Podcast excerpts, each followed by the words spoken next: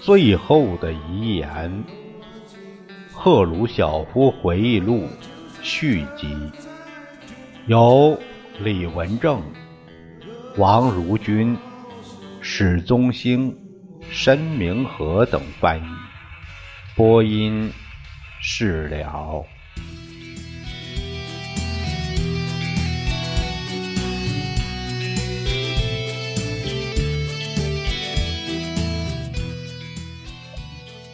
这本是最后的遗言啊，这部书，呃，它的目录是前面是爱德华·克兰肖克肖的前言，还有杰罗尔德·谢克特的序言。这这两个呢，就是我们在赫鲁晓夫回忆录这这个这部书里已经读过。我们就不再读了。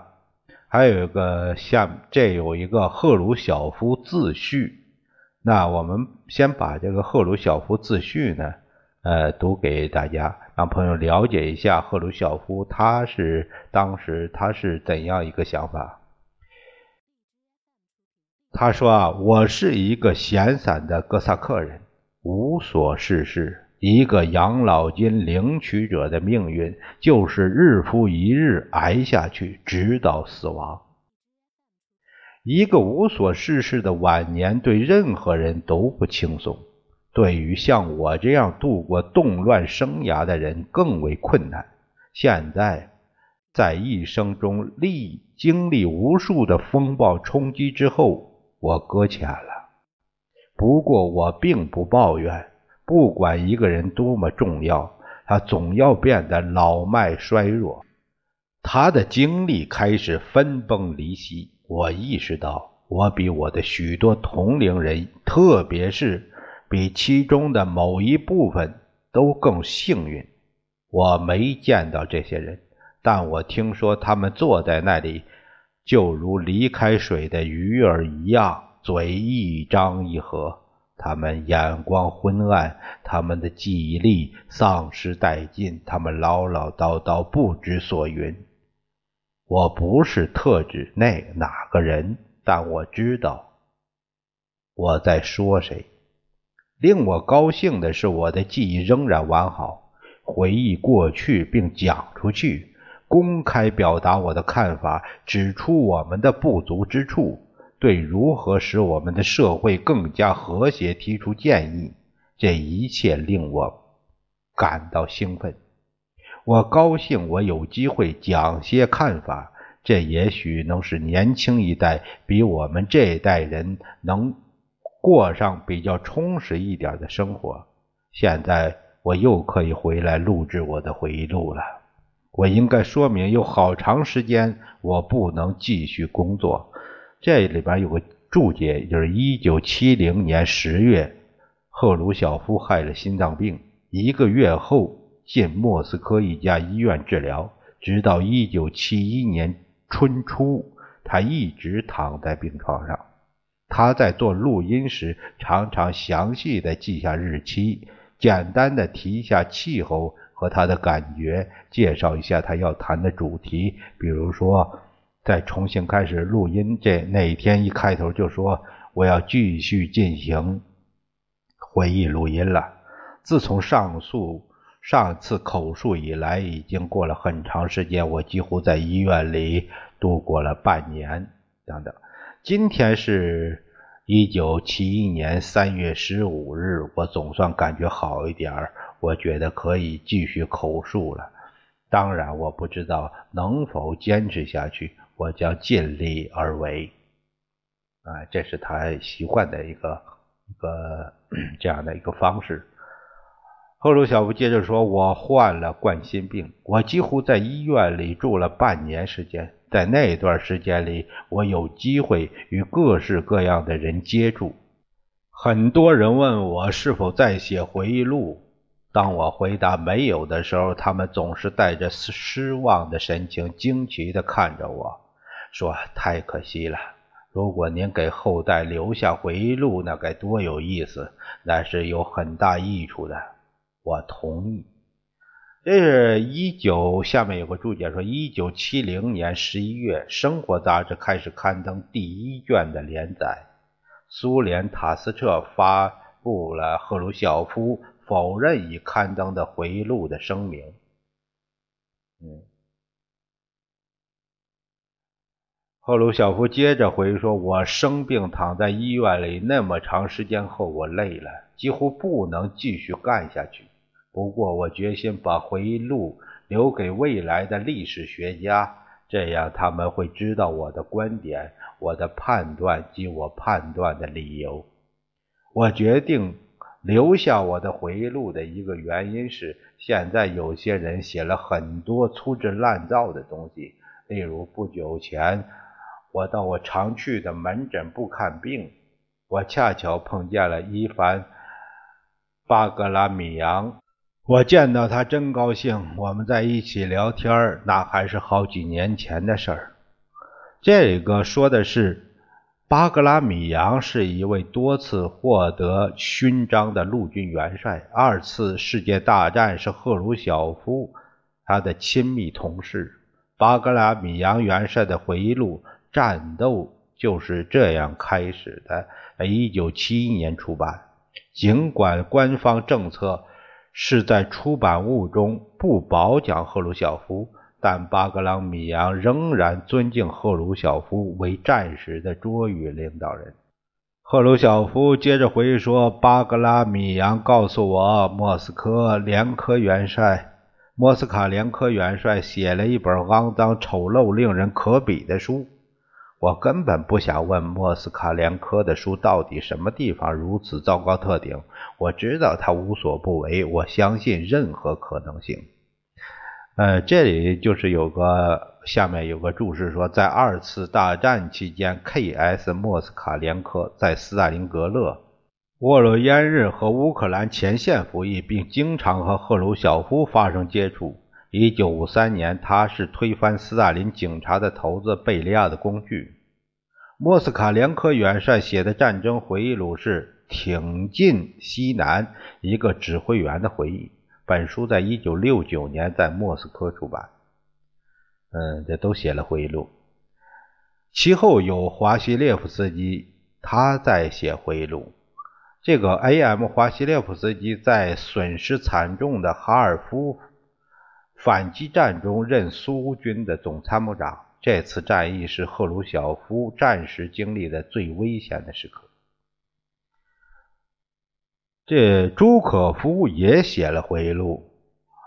巴格拉米扬同志在书中指出了朱可夫回忆录中出现的脱离事实真相的地方，但我相信朱可夫的回忆录是一个特殊的例子。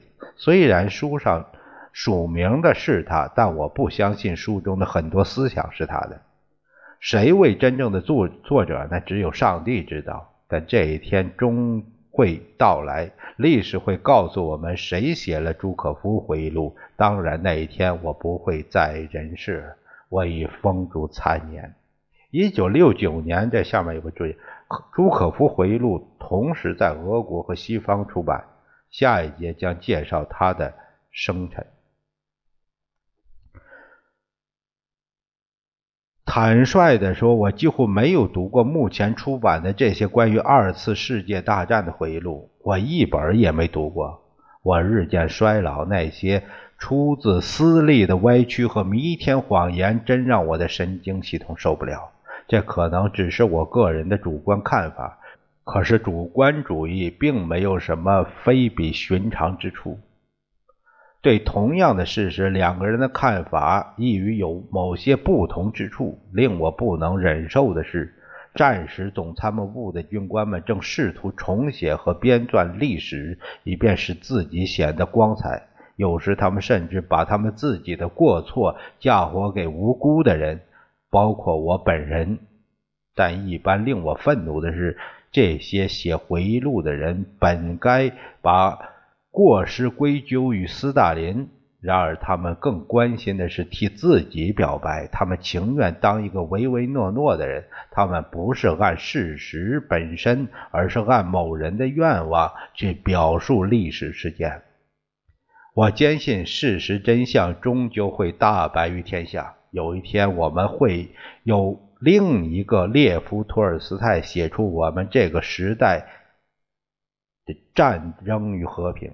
也会有历史学家勇敢地写下我积极参与国家领导的这一时期的历史事实。我特别想到的是战争时期，包括和平时期。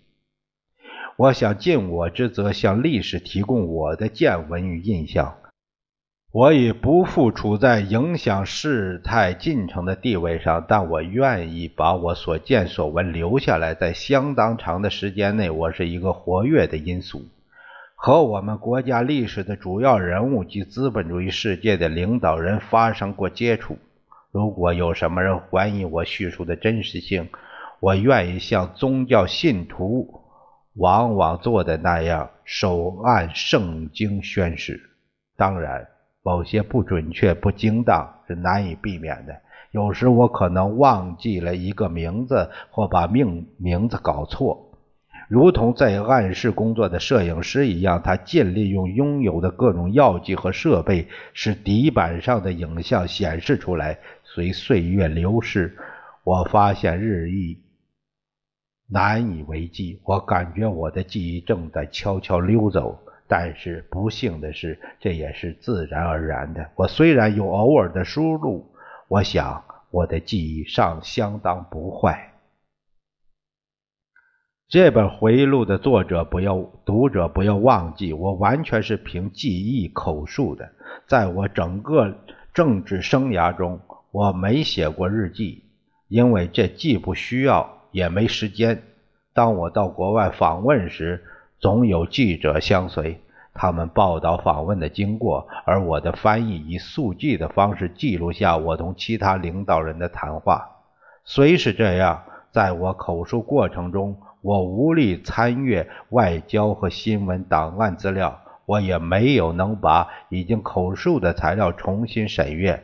我完全依赖记忆形式。有些事情，安德烈·格罗米科可能是再现我与外国领导人在任何呃何地何时谈话细节较好的来源。他比较年轻，另外掌握什么人在什么场合下说了什么话是他的工作。这个格罗米科从1957年开始任外交部长，1973年后任政治局的委员。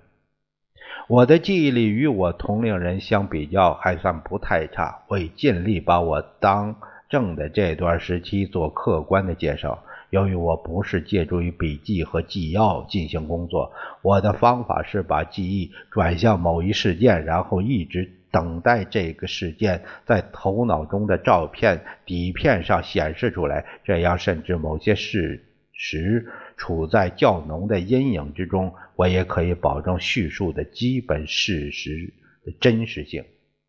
如果发生某些错误，他们也不具有重要性。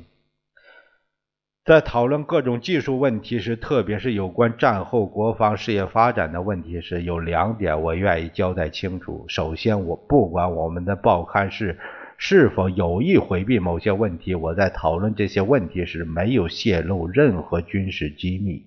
一些武器不是昨天发明的，而是几年前就生产出来了。我本人参加了导弹系统的研制工作。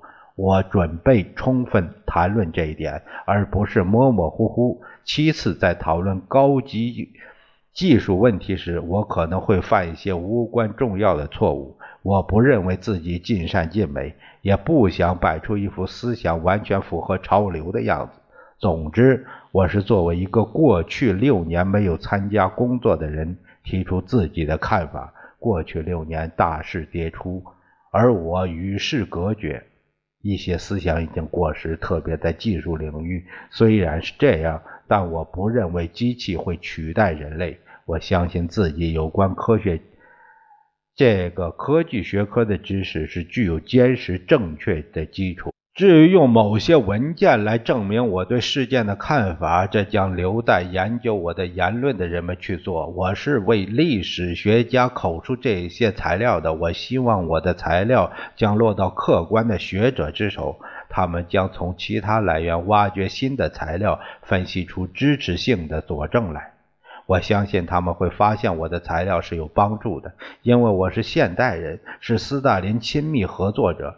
我对他知之甚多，我是斯大林阴险残暴政策的见证人。我本人听贝利亚说，斯大林在战争开始时告诉他，一切都完了，我不干了。列宁给我们留下一个无产阶级国家，现在我们被弄得如此狼狈不堪，一切都完蛋了。我们的民主政制度只向人民提供有关我们社会主义社会状况极其有限的信息。尤为重要的是，目前不少人正掩盖党的历史真相，他们美化斯大林的作用，在回忆录中吹嘘他，使读者误入歧途。对于这类学者来说，我的回忆对他们毫无用处。我的论点与我正在进行的历史学家们的思路相反，我不在乎。我是为理论家们、为政治家们和经济学的专家们口述回忆录的，他们能够从我提供的材料中得出正确的结论，因为这些结论就摆在那里，只不过需要足够的勇气罢了。也许我为之留下回忆录的人尚未出生，也许已经出生，也许他们是接替我们的一代人。也许他们是现在正进入风华年代的一代人，我希望如此。我确信，如果我的漫长生活和相当丰富的政治经验，这本回忆录落入客观有胆识的学者之手，他们将在我的口述中得到很多真实的东西。这个是说，这个回忆录啊。回忆录也可以看到一个人的德。如果说他的回忆录啊，很多呃，就是除了一些时间的什么呃，这个错误是难免之外，如果是刻意的歪曲一些事实的话，但是说，就是说他不是被蒙蔽，他是刻意的昧着良心在说话的话，那么这个回忆录其实是很卑鄙的。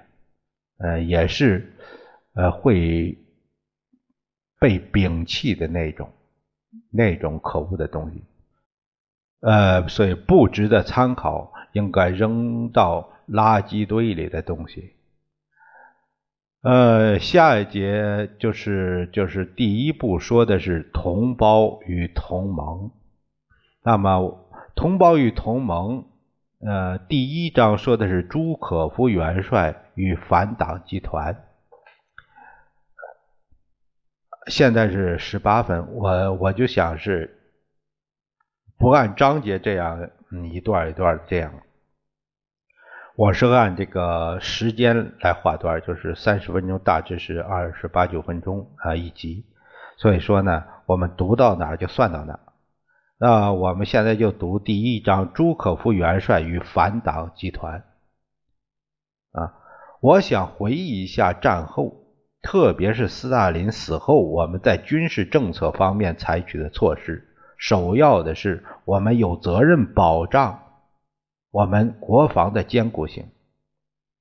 此项任务十分艰巨，而且斯大林把事情搞得令我们更为难办。在他生命走向尽头的时候，他干的每件事都以他个人名义进行。他拒绝和我们讨论军事问题，在管理军队方面，他没有给我们得到锻炼的机会。国防问题，他一人专权，且严加防范，不容他人插手。如果有人对这样或那样的新式武器表示出一点兴趣或好奇心，斯大林立即警惕，顿起疑心。战争把我们的人民消耗殆尽，无一无实。但斯大林知道，我们面临着另一场战争爆发的可能，这将会是用现代武器进行的战争，是较量智力与科学的战争。他知道下一次战争的结局将取决于哪一方面能更快、更好地生产最新式的武器。他也知道在这方面我们落后于西方。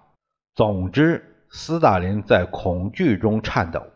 他命令把全国置于军事戒备之下，莫斯科周围设置了口径为一百毫米的高射炮。我们从捷克斯洛伐克的斯柯达兵工厂买进这种大炮，并在我们自己的工厂做了改进。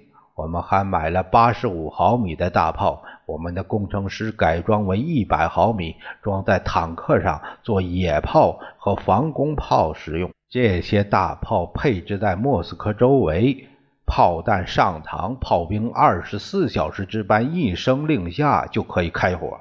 在斯大林逝世时和其后的时间里，我们才解除了这种经常性的戒备状态。这样做不是因为我们经得起把注意力都放在军事问题上，我们还有许多别别的问题。我们必须增加我们的经济潜力。首先，我们必须找到给我们的人民提供更多的面包、更多奶油和更多农产品的办法。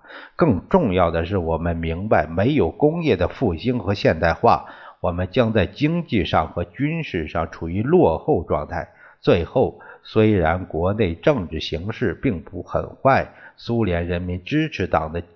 和政府，但是我们还必须加强国家的政治形势，这样我们肩头的责任十分沉重。那时布尔加宁任国防部长，坦白的说，从他的能力来看，由他负责国防事务不能给任何人以信心。他不是军人出身，对军事以及有关领域没有敏锐的头脑。我。没法解释斯大林对布尔加宁的态度。斯大林一再提拔他，一直提到元帅的位置，而执布尔加宁缺少训练、缺少战时的经验不顾。他一生中从未统帅过任何军队，实际上对军事政策一无所知，也没表现出来任何学习的才能。斯大林死后，布尔加宁出任部长会议主席。呃，下面有个解读解释，就是说，从三十年代开始，布尔加宁就是赫鲁晓夫的亲密同事。当赫鲁晓夫出任莫斯科党书记时，他是莫斯科市苏维埃主席或是市长。二次世界大战中，布尔加宁是斯大林战时的内阁成员，后继斯大林任武装力量的部长。一九四八年，他进入政治局。斯大林死后不久，担任国防部长。一九五五年，他接替马林科夫任部长会议主席。布尔加宁曾建议，由于我在军事方面具有丰富的经验，由担任党中央书记会的第一书记的我兼任武装部队的最高统帅一职。领导人中的其他同志都表。示赞成我的最高统帅的任命通过了，这完全是内部决议。我们决定不公布这一决议，在报纸上也不提及此事。假如我们是处于战争状态，我们就一定向苏联人民宣布我的军事任命。对于部队中的高级军官来说，他们自然知道谁是最高统帅，而不必去阅读报刊上的什么公告。起初，朱可夫是我下层的国防部长。正如我已说过的那样，战时我与朱可夫关系十分亲密。朱可夫是基辅军区的司令，我是那里的军事委员会的委员。我和朱可夫的关系如同与铁木辛格一样亲密，也那样尊敬他。我知道朱可夫在战争中犯了一些错误。有的错误让我们付出了惨重代价，但在一场旷日持久的生死搏斗中，这类错误是不可避免的。在我担任军事委员会委员的各条战线上，我总是把朱可夫的最佳表现报告给斯大林。这下面有个解读：一般认为朱可夫是世界呃大战中最伟大的指挥员，他的最大的错误。至少后来给他带来最大麻烦的错误是盛明日隆，也就是说，呃，越来自己的这个威望越来越高，触犯了有妒忌心和偏执性的斯大林，在战后把他贬低到一系列次要指挥岗位上。嗯，这个就是其实是错误是什么呀？功高盖主。嗯，这是这样。我尊重朱可夫的才干和理智，我们常在一起讨论时局，并一起一起出去打野鸭。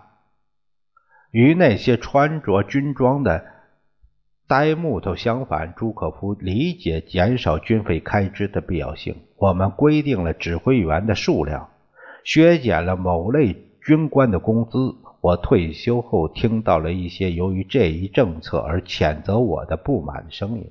事实上，削减的建议是朱可夫提出的，我无条件地支持了他，因为我知道军队部门存在着广泛的滥用和浪费。也是在朱可夫时期，领导层正式达成一致意见，把常规军队削减一半。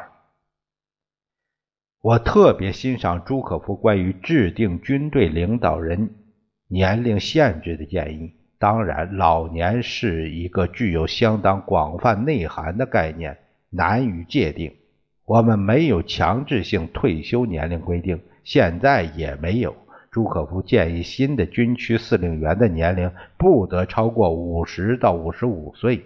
他头脑中考虑的是战时对指挥员的要求。也许一个人的身体还健康，但他的头脑可能已经老化。而战争需要那些最能干的人员，不管精神上、身体上都能承受压力。我热心支持朱可夫的建议，并尽全力使之得到贯彻。